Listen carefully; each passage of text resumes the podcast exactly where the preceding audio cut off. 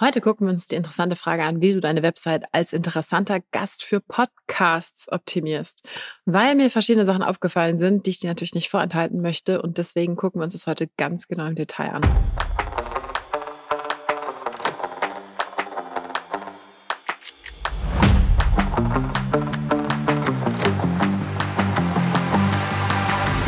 Du hörst den Creator Way Podcast mit mir, Viktoria Weber.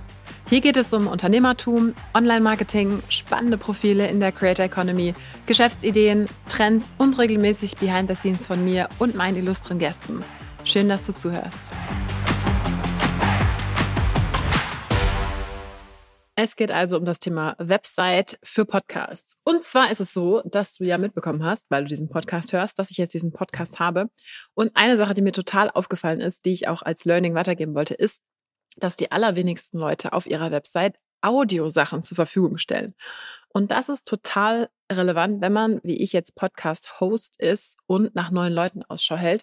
Das heißt, wenn du dir überlegt hast, dass du sichtbar werden möchtest, unter anderem in Audioformaten, dann musst du das tatsächlich auch auf deiner Website drauf haben. Und daran habe ich selber persönlich eigentlich überhaupt noch gar nicht gedacht. Deswegen wollte ich das auch so ein bisschen teilen, weil für mich war das immer so ein bisschen nebensächlich. Ich habe auch ähm, bis jetzt in relativ wenigen Podcasts selber als Gast mitgewirkt. Aber das ist tatsächlich eine Sache, bei der man überhaupt nicht darüber nachdenkt. Und falls du bis jetzt noch keine Audiodateien von dir auf deiner Website hast, würde ich dich schwer dazu einladen, das dir mal anzugucken. Und zwar aus folgenden Gründen.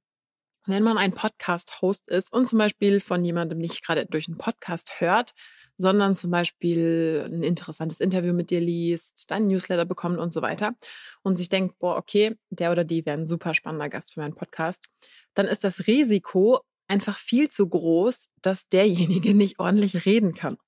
Das heißt, wenn ich jetzt zum Beispiel, und das ist mir bei richtig vielen Leuten passiert, wo ich dachte, boah, okay, diejenigen wären total cool als Gast in meinem Podcast, aber es ist einfach nirgends Audiomaterial zu finden. Und klar, man kann natürlich sagen, ja, die meisten haben irgendwo eine Instagram-Story oder irgendein Reel, wo man die Stimme sich raussuchen könnte. Aber der Punkt ist, es muss möglichst einfach sein, für denjenigen rauszufinden, wie du redest. Und mir ist es schon öfters passiert, dass Leute, von denen ich irgendwas gelesen habe, als ich das erste Mal deren Stimme gehört habe und gehört habe, wie die geredet haben, dass ich mir dachte, so, okay, irgendwie so ganz anders, als ich dachte, teilweise vielleicht auch ein bisschen komisch. Und wenn du ernsthaft möchtest, dass Leute dich in Erwägung ziehen, mit deiner Stimme und deinem Text irgendwo aufzutreten, dann musst du das halt auch wirklich pushen. Und das geht super einfach, indem du erstens natürlich Aufnahmen von dir online stellst. Das heißt, wenn du irgendwo in einem Podcast eingeladen warst, dass du es ein bisschen deutlich auf deine Website stellst. Oder dass du zum Beispiel auch eine eigene Podcast- oder Presseseite machst oder eine Anfrageseite oder wie auch immer.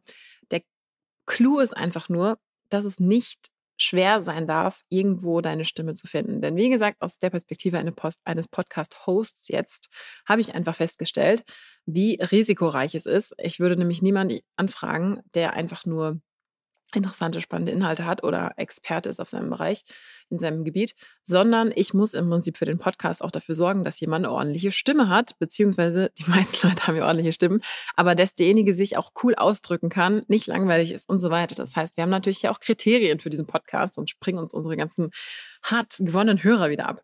Von daher sehr gut zu wissen, dass ich das jetzt mal so rausgefunden habe, denn ich habe das selber auch nicht gemacht. Und das ist auch so ein, so ein Finding, was ich deswegen mit dir teilen wollte. Wenn du in einer bestimmten Art sichtbar werden möchtest, zum Beispiel du möchtest in YouTube-Videos auftauchen, du möchtest in einem Podcast auftauchen, du möchtest in sonst was auftauchen, dann musst du von dieser Art Inhalt schon mal Proben online stellen. Und das heißt zum Beispiel, wenn du als Person irgendwo auftauchen möchtest, erstens brauchst du ordentliche Bilder von dir. Das heißt, wenn du noch kein Fotoshooting gemacht hast, auf jeden Fall mal losziehen und ein paar ordentliche Bilder machen, denn die brauchst du für sämtliche Sachen, ob du jetzt ein Interview gibst oder sonst irgendwas. Auf jeden Fall ein paar ordentliche Bilder von dir machen. Aber dann kommt nämlich das nächste.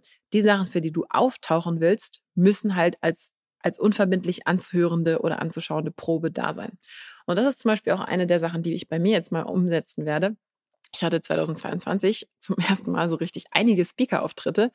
Und wenn ich natürlich jetzt möchte, dass mehr Leute mich als Speaker buchen, was ich vorhabe, dann sollte ich halt vielleicht mal ein paar Videos von mir als Speaker auf die Website stellen, weil das Risiko von jemandem, der mich nicht kennt, der zwar sagt, okay, sie redet vielleicht ganz cool in einem Podcast oder was auch immer, das Risiko, dass ich dann aber zum Beispiel nicht gut performe auf einer Bühne, ist ja unendlich hoch. Und deswegen muss das Risiko für denjenigen dadurch verringert werden, indem er einfach sich ein paar Videos angucken kann, sieht, okay, wie redet sie auf der Bühne? Ich habe zum Beispiel jetzt auch ein englischsprachiges Video. Ähm, äh, kann sie Englisch? Kriegt sie das hin? Ich sollte vielleicht auch ein paar auf Dänisch machen, wie auch immer. Die Sache ist einfach, dass es am Ende für das für den oder diejenigen, der dich aussucht, möglichst risikofrei geschehen muss. Und das kannst du nur erreichen, indem du wirklich Kostproben hast. Und wenn du eben kein, keine eigenen Dateien hast, versuch dich irgendwo für einen anderen Podcast vielleicht interviewen zu lassen. Oder du kannst auch einfach selber was aufnehmen. Also du könntest ja theoretisch einfach auf deiner Über mich-Seite ein cooles Video über dich machen oder über irgendein Thema reden. Das muss alles überhaupt nicht so kompliziert sein. Aber wie gesagt, wenn du mehr Speaker-Auftritte willst, musst du Speaker-Fotos, Speaker-Videos von dir haben mit Ton und mit Bühnenpräsenz. Wenn du für einen Podcast eingeladen willst, müssen für potenzielle Hosts, die dich recruiten würden, muss da irgendwas mit deiner Stimme, wo du auch über ein Thema redest, zu hören sein, damit die wissen, okay, der oder die passt jetzt für meinen Podcast oder nicht. Weil das ist wirklich so ein Risiko. Ich würde niemanden einladen, den ich nicht irgendwie vorher gehört habe.